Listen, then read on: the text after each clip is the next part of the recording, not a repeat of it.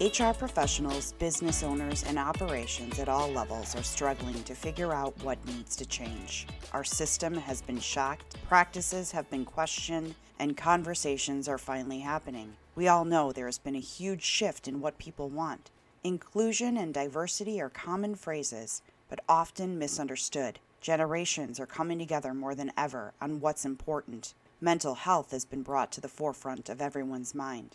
Let's humanize these conversations.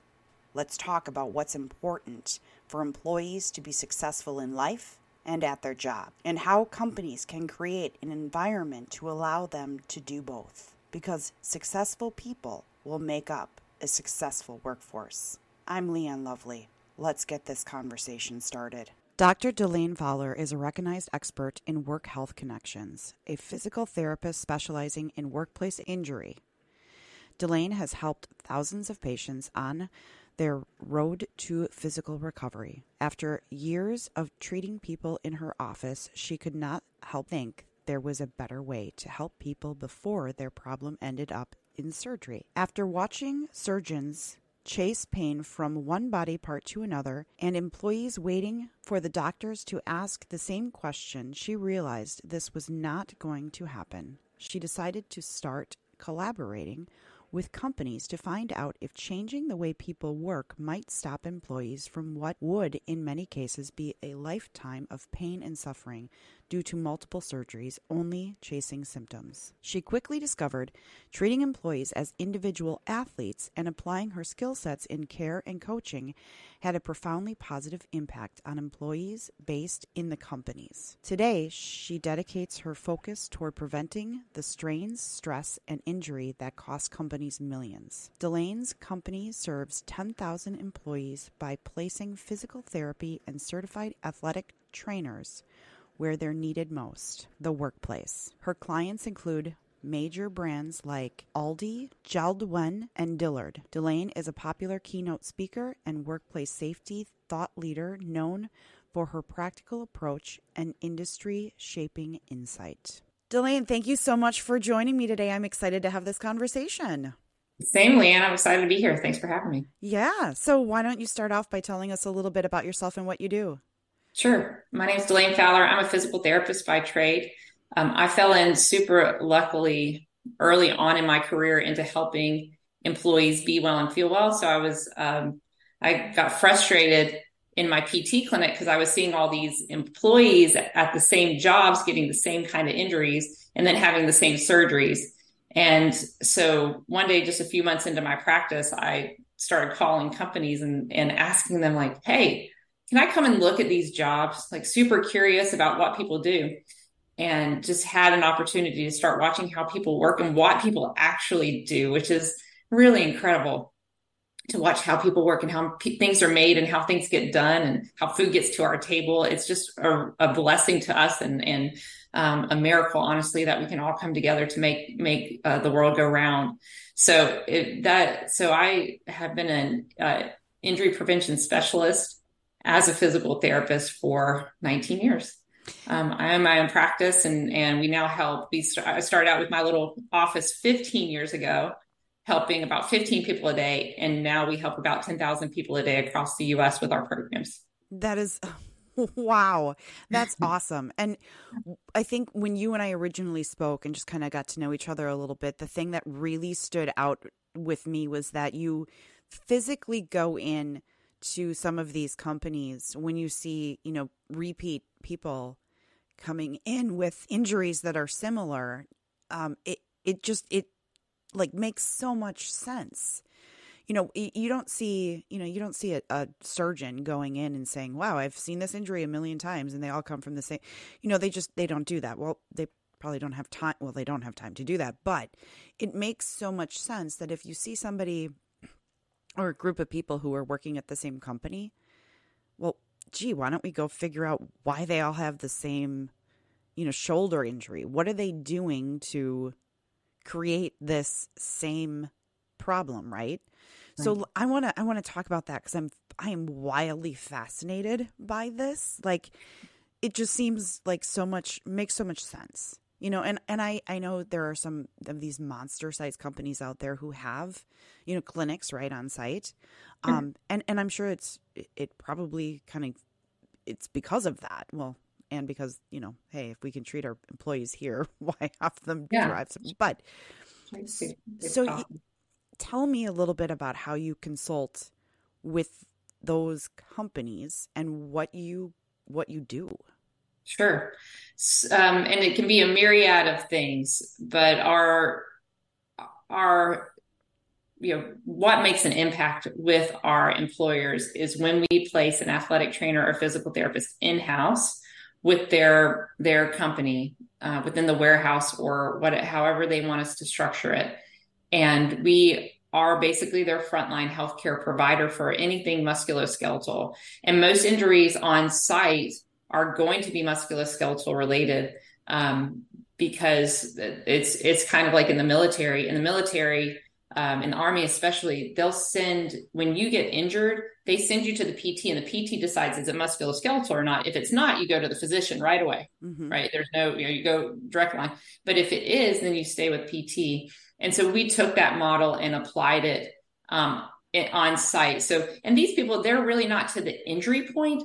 They're even before that. They're with just this is tired. This is a fatigue. This is sore. And so we really are going directly to the cause of that issue, dealing with it very early. That way we're dealing with a problem when it's this small, not when it's this big, and trying to say, okay, well, let's see if we can do ice and do all the first aid things that we can here. And then we're going to go to where you work and figure out, like, oh, are you lifting that box in an odd way? Are you grabbing those potato bags like this instead of, you know, underhanded like you should?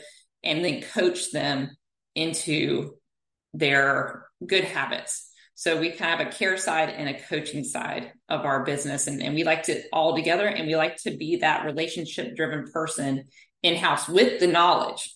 You know, that's usually the problem, is that you have these caring HR people, environmental health and safety employees who want to do the best for their employees, but their knowledge base is in a different direction.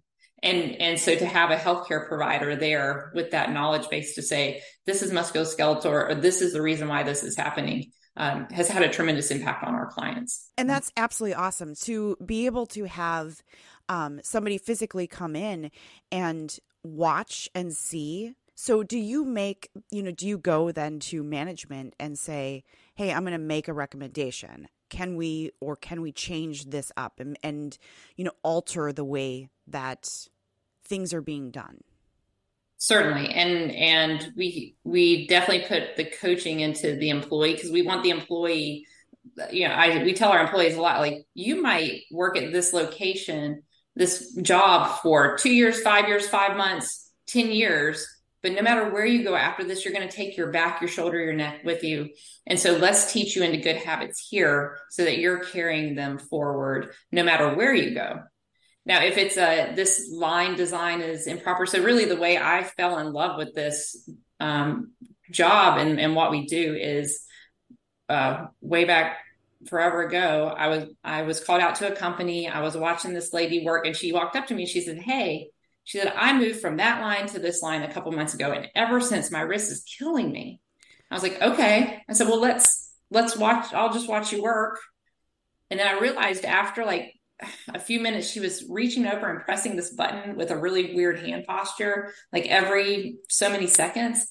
I was like, okay. So I called the maintenance guy over and said, hey, can we move that button like from there to somewhere else where it's a little bit more accessible? And he was like, yeah, I don't see why not.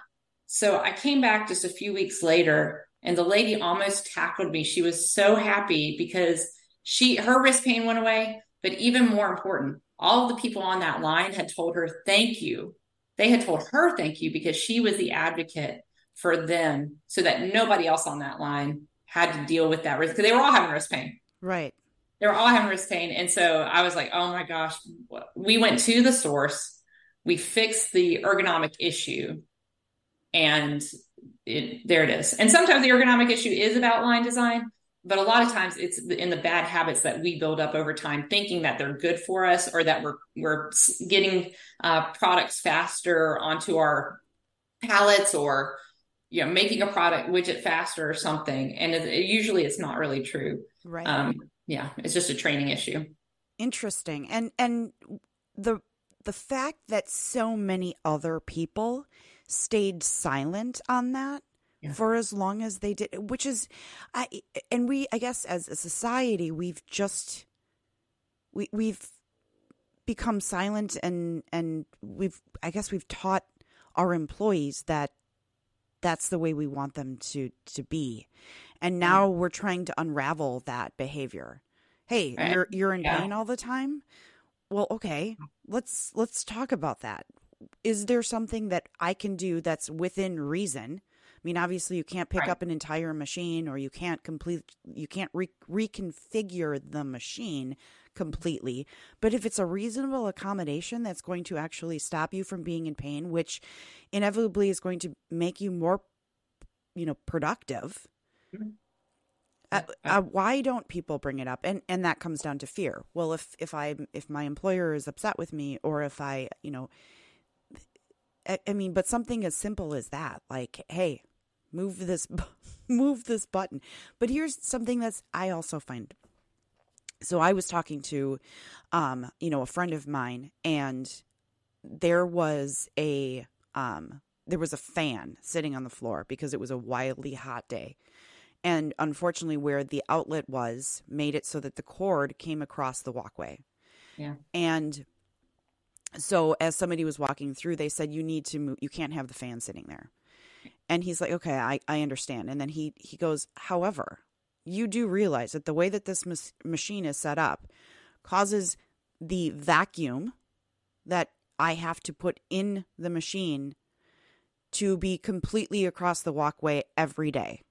So the little tiny cord that is the, trip hazard is nothing in comparison to this vacuum that is set up. So there is often, things that our companies are aware of, and they still just turn a blind eye to it, unless it's,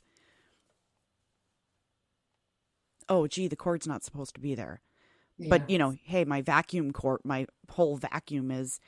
it's like, so right. Companies are still very guilty of, we'll break the rules when it satisfies us, but not. And companies can't do everything all at once either.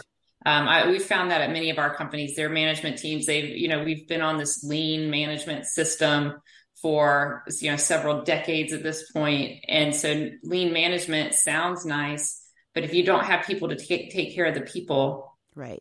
And to take care of the problems, if your engineering department gets ransacked through, hiring and turnover, then those lists of to do get longer and longer. And so that's what we find with our especially the client, our clients, our companies that hire us, they obviously care a lot about their employees if they're putting a physical therapist or athletic trainer in there to take care of people. But so I agree that it's like, well, what's the next priority, right? And that gets put in front of some things that seem like, well, why can't we just take care of this? And some one work area that those tasks may not even affect this area over here, and so you're sitting there for however long and waiting on things to get done. So I can see it both ways. There are some companies who could care less, like they're just trying to get products out the door and products in the door. And the employers we work with, we can tell that they really are trying hard to accommodate and trying to take care of the people, especially now. Like you're really right that we've come to this point where we realize that our people are our most valuable things. Mm-hmm. And if we're willing to take care of them in just even in as many small ways as we can, and not like just putting lipstick on a pig, like actually caring about them and saying, how can we make this workplace better? Because they're going to spend a third of their day with us. Mm-hmm. I think those companies are the ones that are actually going to win in the end. Yeah, I completely agree. And but if you truly looked at the list, right? Because Look at the list of all of the different things that you could do to improve your employee's life. That mm-hmm. list becomes really long, like with all of the offerings out there. You've got training and development. You've got,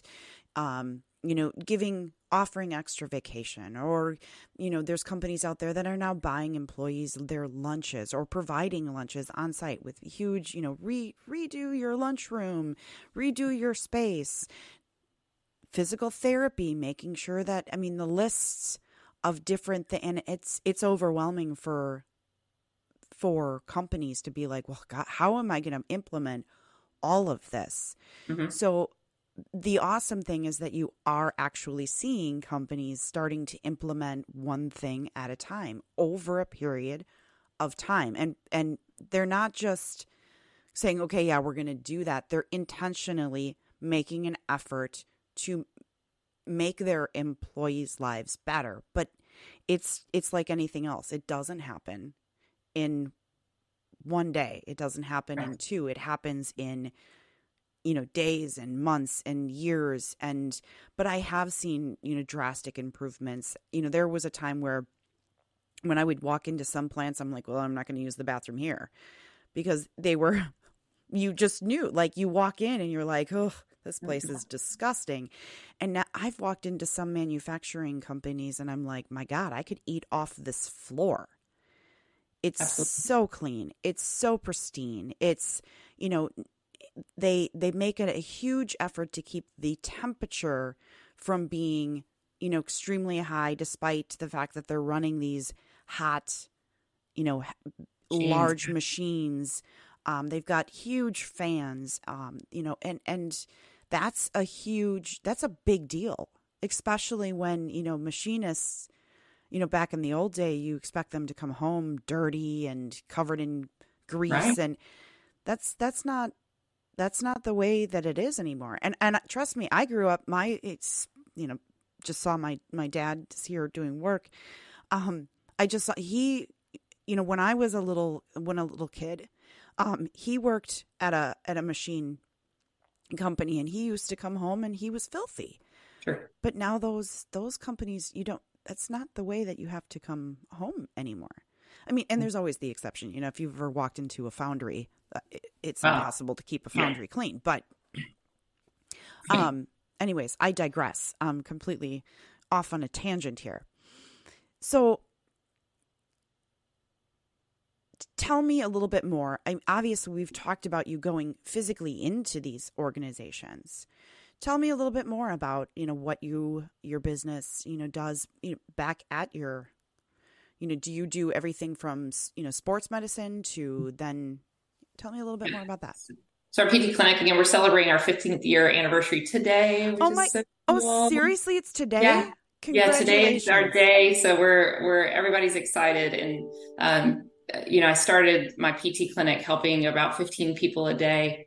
And again, now we help 10,000 people a day, and we help a lot of people in my clinic. I'm lucky to have a tremendous team of physical therapists who see everybody from that little kid who is on the spectrum and their mom just wants them to walk up and down the stairs better, right? So we'll see that kind of issue all the way, to our athletes and our industrial athletes, our people who get hurt on the job, and we really rehabilitate those people who have had surgeries, and all the way up to our 90 plus year olds who are live and kick in and say, look, I just want to be able to, swing my golf club without my shoulder hurting. And so we take a lot of pride in helping our community in Salisbury and in Concord, North Carolina, with our PT care. So it's a lot of fun. It's great to be a part of the community. Everybody thinks about physical therapists and you only go there when you have, like, when you're an athlete or something like that. And I am really trying to change the paradigm that if it's musculoskeletal, if it's an ache or a pain that's from your muscles or your joints, a physical therapist should be in your ring of care. You should be in the middle of that care. We love to communicate with our physicians. We love to communicate with chiropractors and acupuncturists and massage therapists, whoever is in that paradigm for you. We think physical therapists should be one of those people. And so I try to get the word out as much as possible that, cause some people will I have arthritis in my hands. I'm like, yes. But is that really why you're hurting? Mm-hmm. It could be just tissue tension because you're getting tight. Right. So yeah. So, yeah. Yeah. I've come to understand so much more about, I see a chiropractor. Cool. And I've come to understand so much more about, you know, the nervous system and understanding, you know, if you get that nervous system working properly and, you know, all of that kind of stuff. And I've seen a physical therapist multiple times throughout my life. I'm starting to get old now, so I can, you know, now check the box of all of the doctors that, you know, I've had in as you start to get age. Get older every day. And I completely agree. You absolutely, you need to, you know, have all of those individuals communicating, mm-hmm. Because yeah. If they're not, it's like just throwing a dart at the board and hoping that you hit the right spot. But yeah, I still do the recommendations of my physical therapist and my chiropractor and keep myself, you know, straight as I'm hunching over in my chair. And so that's what everybody does when I start talking about physical therapy. I know, sit up straight. I'm like, oh yeah, not my posture. The dreaded P word, the posture word. Yeah. Not the P word. Oh. And my posture is terrible. Like I'll remind myself on a regular basis, like stop like hunching over. I'm like, ugh, it's terrible. Well, yeah, the easy thing with a chair, when you sit in a chair quite a bit, like I do a standing desk. Like it took me a couple of months to train into it, to stand like I used to. I would be able to stand in the morning, but towards about 2 o'clock or so, I'm like, I cannot think anymore. Let me sit down so I can think. But it took me about 6 weeks, and now I can stand and think and write and do all those things. So I like my standing or mobility desk, as I call it, because I can put my feet up and I can put my feet up and anyway, just move however I want. But the nice thing about chair is that you can take a towel and roll it up about this big and put it in your low back. And then that automatically pulls you back. And so, and you don't even have to think about it. It's just there. So when you're driving, when you're sitting in a chair.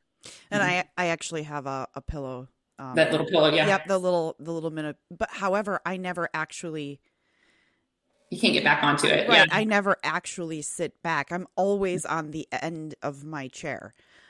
Which is terrible. Like I always am on the end of my chair, always leaning forward, always. And that's my horrible like posture thing. And then by the end of the day, I'm like, why do my elbows hurt? Because I'm always leaning on my elbows. I'm always, you know, have my, you know, if the audience could actually see us, you know, I'm putting my chin in my hand. And by the end of the day, my face hurts because I'm like doing all these goofy, I don't know. My husband will come in too, and he's like, "You've got that look on your face," and I'm like, "What look?" And he's like, "That stupid look you get when you're deep in thought," and I'm like, "Thanks, honey." but I have friends who I'm actually met at work, who've known me for 15. Well, one of my best friends, she says it too. She's like, "You get this work look." She's like, and she goes, it's like the stupidest look. And I'm like, great. That's fabulous. Yeah. When my middle son, my 9-year-old is really, he's done this since he was little. When he's really focusing, he sticks his tongue out. Oh, does he? See, like Michael Jordan, you know, like. Yeah. I do this thing with my lips apparently where I pucker my lips or something. And I've had multiple people go, what are you doing with your lips? And I'm like, I don't know. Not thinking. Right. Thinking really hard. And then one day I actually saw my grandfather doing something with his lips. And I was like, oh. I wonder if that's what I do. He like puckers his lips out. And I'm like, I bet you that's what I do. Like, it looks really dumb. Oh, yes. We all have our things, our kind of crazy things we do. Yeah. Yes, we do. We all have our like resting. I'm not going to say the resting face, but yeah. Yeah. I always say we're all beautifully and wonderfully made and all unique. And so we have to appreciate that uniqueness about ourselves and accept it for what it is. Well, and now in the Zoom world and in all of the technology, I'm forced to look at myself and realize the faces that I sometimes make. And I'm going, oh, okay. So what is some of the advice you give to people, whether they're, standing all day working or sitting all day? I mean, yeah. So for people who work from home and people who are in offices, we weren't built to be still, whether it's sitting or standing. We were built to move. Even they did research on astronauts, and they put them up into space and said, okay, when they sleep, because there's no gravity, then they're going to move. They're not going to move because they won't have the weight. Their joints don't need to readjust. They'll be happy. But the truth is they move all the time and in space, almost as much as they do on Earth, while sleeping. And so I want for everybody to own the fact that our bodies and our brains are very much connected, that we have to emotionally unwind, physically unwind within that rest time while we're sleeping. And so getting good rest is not just good for you for just your brain and your body, but them together. So I always encourage people, if you want to have a better work life, getting that sleep and unwinding in that sleep and allowing yourself to unwind in that time is really, really important, and finding a quality sleep. And then from, a desk point, again, I call my desk my mobility desk. It's a standing desk, but I can put my feet up. I can put my feet over on my desk. I can work like this. I can work like this. I can work straight on. So I give myself a lot of options to stand. I change my shoes out. I'll take my shoes off. I'll, all those things. So it's good to stay mobile. You can all do all sorts of, do split stance, like you put one foot behind the other to work. And all of that is really good for you throughout the day, but just standing in one place or sitting in one place all day, it really is draining, on our energy sources and our middle capacity throughout the day. Interesting. So, I got to go back to this in space thing. Oh, the astronaut. Yeah. So I always assumed that the reason that your body, when at rest, that the reason that your body moved is because you were putting pressure, for a long period of time on one side of your body, or you're putting pressure on something, and that you're adjusting for what you just said because it's an uncomfort thing. Or so even in rest, in space, when there is that concern, because there is no gravity, you have no pressure point, the brain is still saying that you should move. Mm-hmm. And why do you think that is? I think, again, I just think that our systems are built to move. People are meant to move. We don't move enough in our societies today. We've devalued exercise and movement. And what that really looks like for human beings, right? We've been using these big old brains and saying, well, we got these big old brains. Why do we need the rest of it? Right. Why, this little meat pod that I'm in can just do whatever. But with why I think the astronauts move is because, and why we move at night, is because we're emotionally unwinding, throughout the day. So I don't know if you've ever had an emotional release. I'm lucky that as a PT student, I had this lady, and she was lovely. And I was trying to help her get her right shoulder. It was she had a frozen shoulder, and we were working on it, but we couldn't get that last 20 degrees of flexion. She just could not get there. And so one day I was like, okay, listen, I'm going to stick my hand in your armpit, and I'm going to massage a muscle that's in there just to see it. I don't know, I'm just going to try this. Are you good with it? And she's like, yeah. And we were having a lovely conversation, laughing, talking. I stuck my hand in her armpit, and she lost it, full on ugly cry. And she said, I don't know why I'm crying. She's like, it doesn't hurt. She's like, I don't know why I'm crying. She cried three more times. We got the range of motion back. But in that moment, I realized that we get emotions and memories and all those things stuck somewhere occasionally. I wouldn't say they're all the time, but if we're not moving enough, we're not allowing our emotional selves, and our mental selves to have the full capacity of our health. Right. We do it. So I think the astronauts move because they're physically manifesting their thoughts and emotions, and they need to a way to escape. Interesting. And wow, that's an amazing story. And I think that you're very correct in that movement is not just about the simple movement, that there's more to it, that it is our brain's way of expressing, because again, you'll see that in a complete crowd, for instance, who's experiencing something profound, or for you go to a concert, right, and all of a sudden you see everybody at the same time jumping up and down, and you're like, why is everybody's reaction to jump up and down at a very, exciting sound? Yeah, why it's super primal, isn't it? Yeah. Right. And then all of a sudden you go to, a different venue where it's a very emotional song and you see everybody go very still. It's almost like you said, primal. It's like your body is natural reaction is it follows the brain's, obviously the brain controls the body, but those you don't see somebody jumping up and down typically when it's a very emotional, sad or profound. You don't see typically somebody jumping up and down. Right. So the interesting thing about, so even a person who doesn't have their sight, if they are running and win the race, they still go into victory. Even if they can't see that, they still, so we as human beings, we have our signs for, I am victorious. I am this, I am that. Right. Why do moms, dads probably do it too, but why do moms, when they have their babies on their hip, what are they doing? Rocking. Right. They're rocking. Like, I don't hold my 4-year-old all that much anymore, but he usually wants me to hold him while we're at church, and like, there'll be music going on. So I just find myself like, right. Left and right. So funny, but I don't do it if I'm not holding. Right. No, I always, whenever I was holding my daughter, and she's 5 now, so I can barely pick her up and hold her for any length of time. You get heavy, those things. What?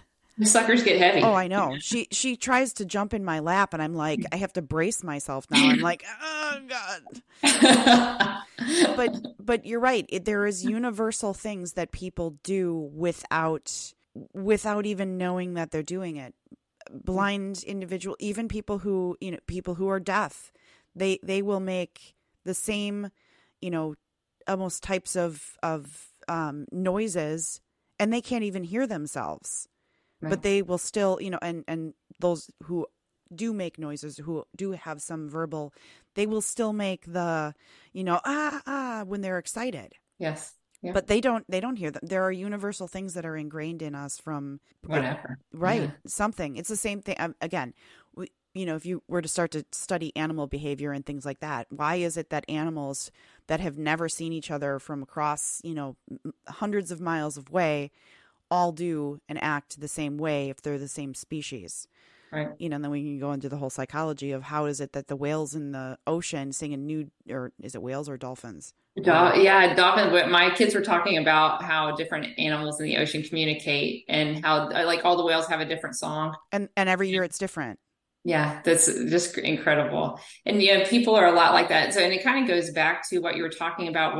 Why do people not self-advocate? Why are we sitting stuck with our employers instead of speaking up and having an outlet for it? We have some incredible employers, and so if you have a complaint about your area or something going wrong in your area, you can report it, and it goes on a task list.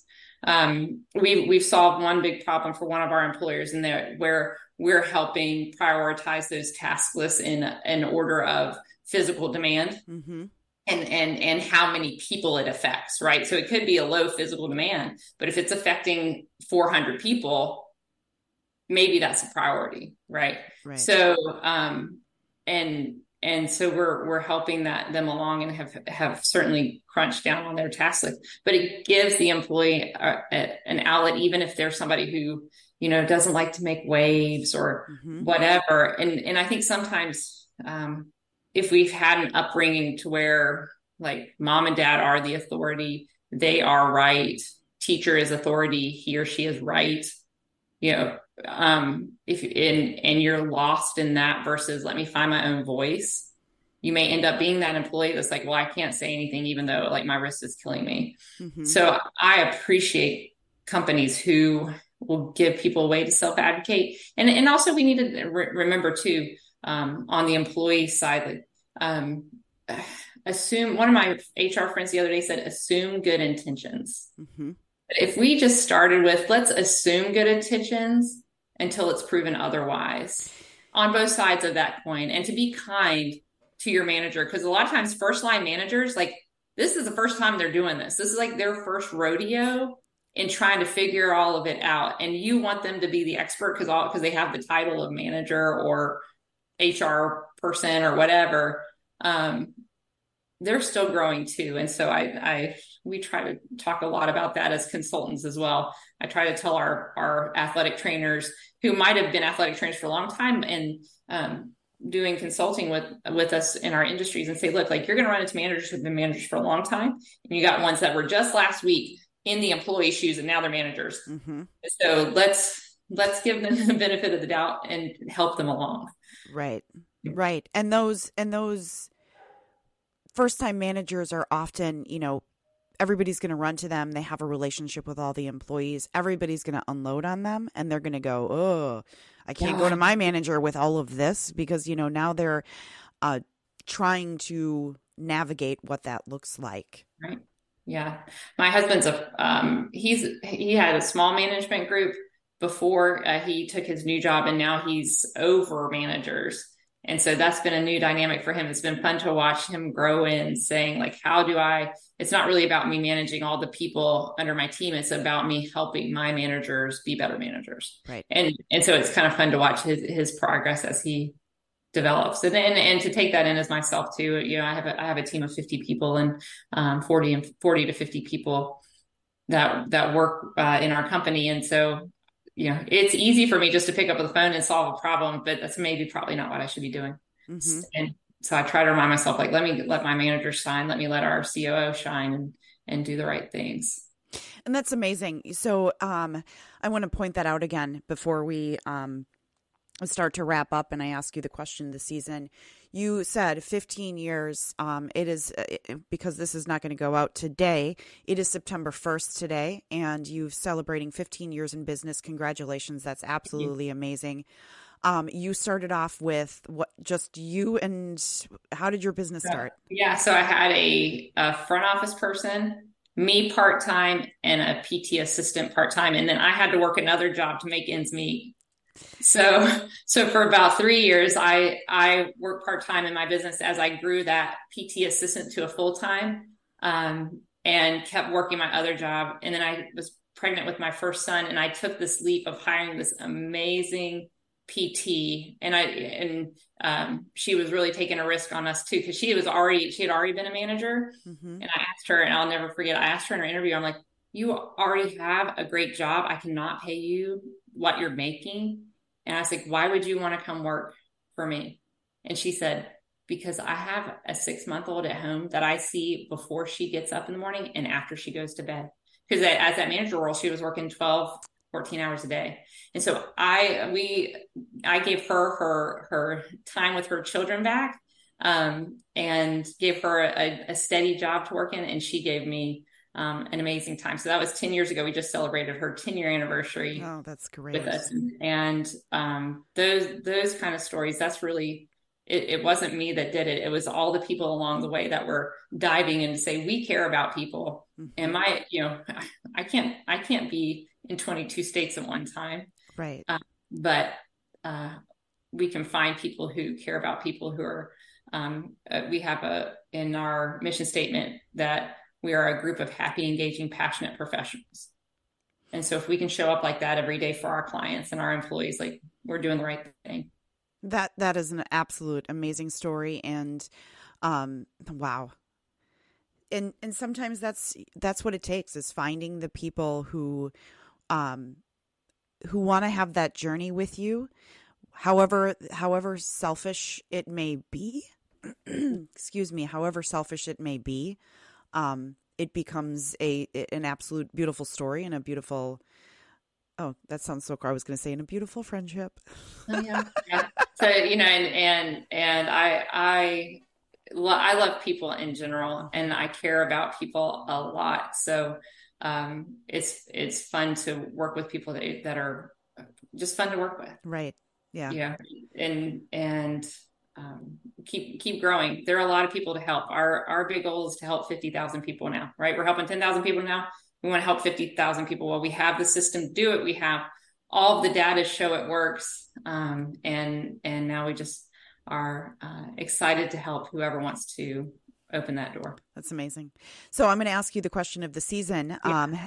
What do you think will go down in the history books from what the world has experienced over the last 3 years? Yes. Well, I definitely don't think the world will ever be the same.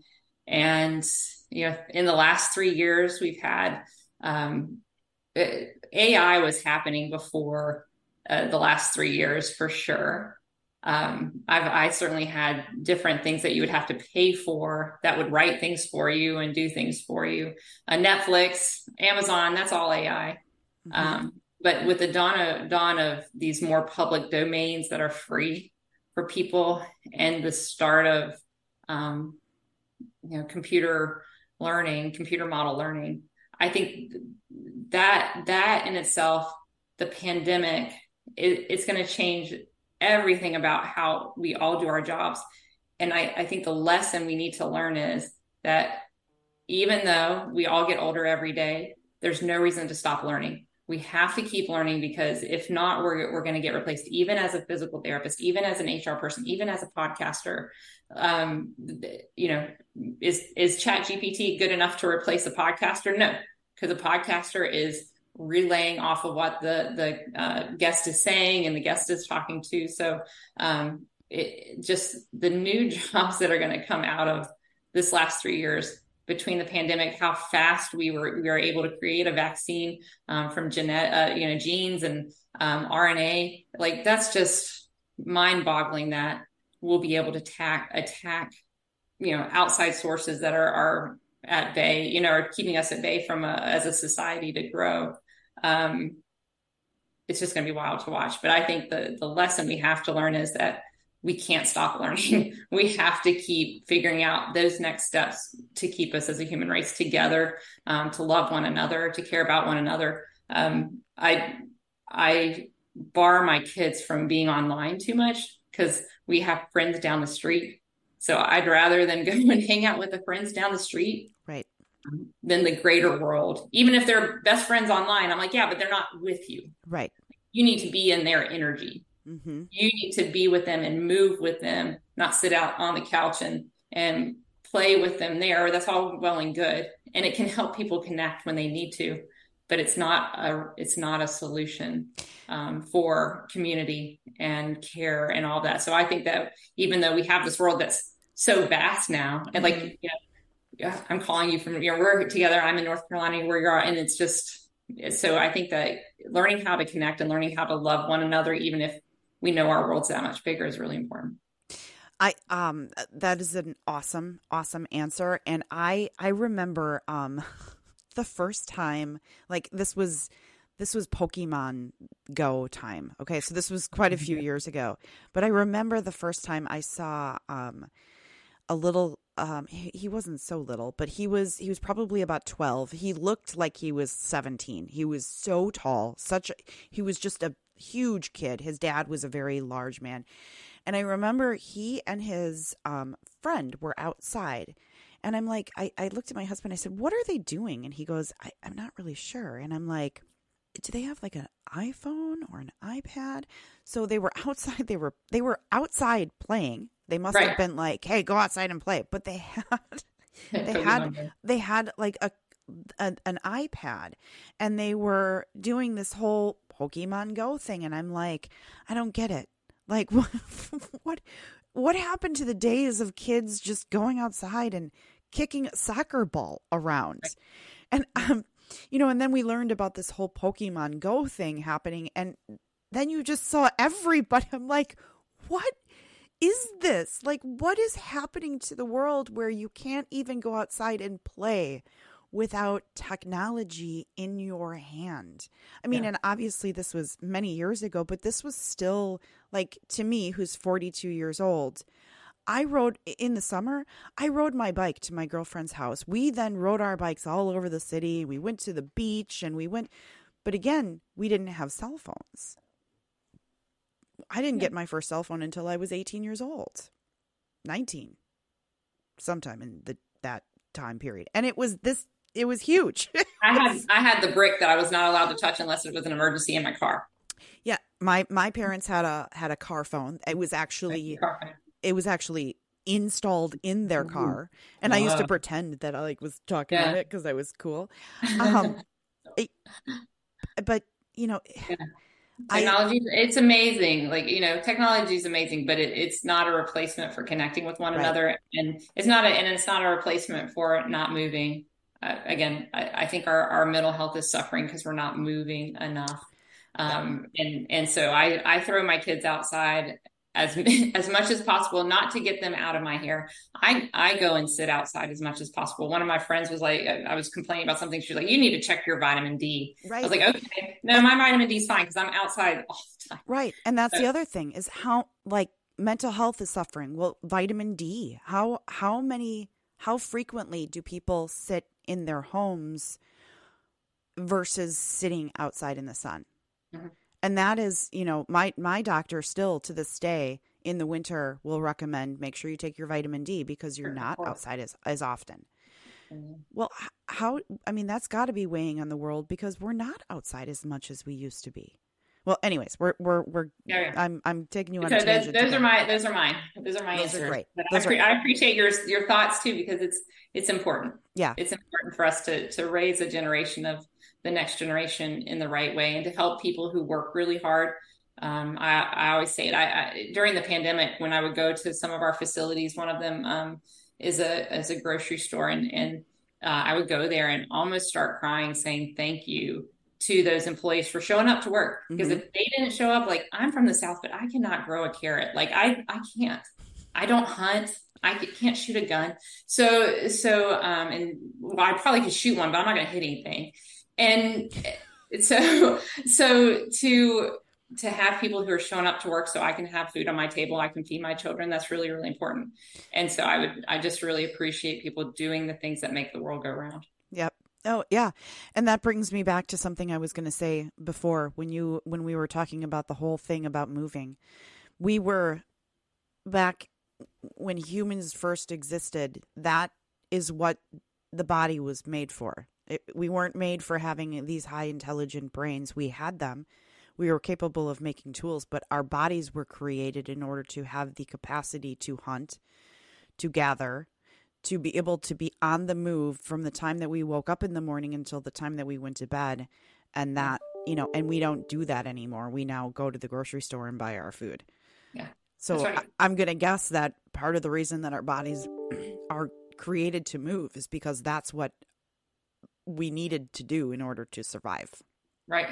Yeah. It's so primal. It's so fundamental just to move and to allow that instead of to fight that primal, we talk about your lizard brain, right? Mm-hmm. We're always talking about, you got to fight your lizard brain. Well, maybe in this case, we don't need to fight our lizard brain. We just need to give into it mm-hmm. and to be active. And once you crest over, oh, I am a human moving, I'm not just a human being, mm-hmm.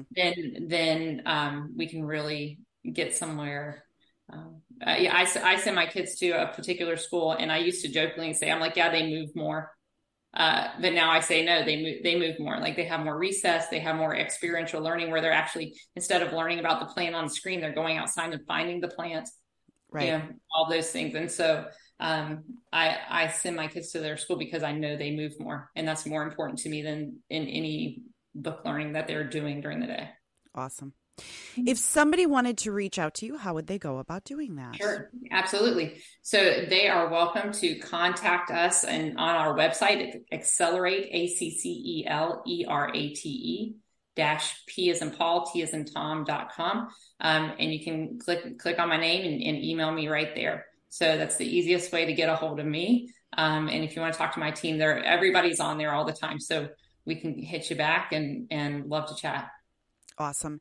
This has been such an amazing conversation. I really appreciate you coming on and sharing, about yourself and your story. Yeah, I really appreciate it. Thank you so much. No, I appreciate you having me on, Leighann. This was great. I'm super amazing as a host, so I appreciate you. Yeah.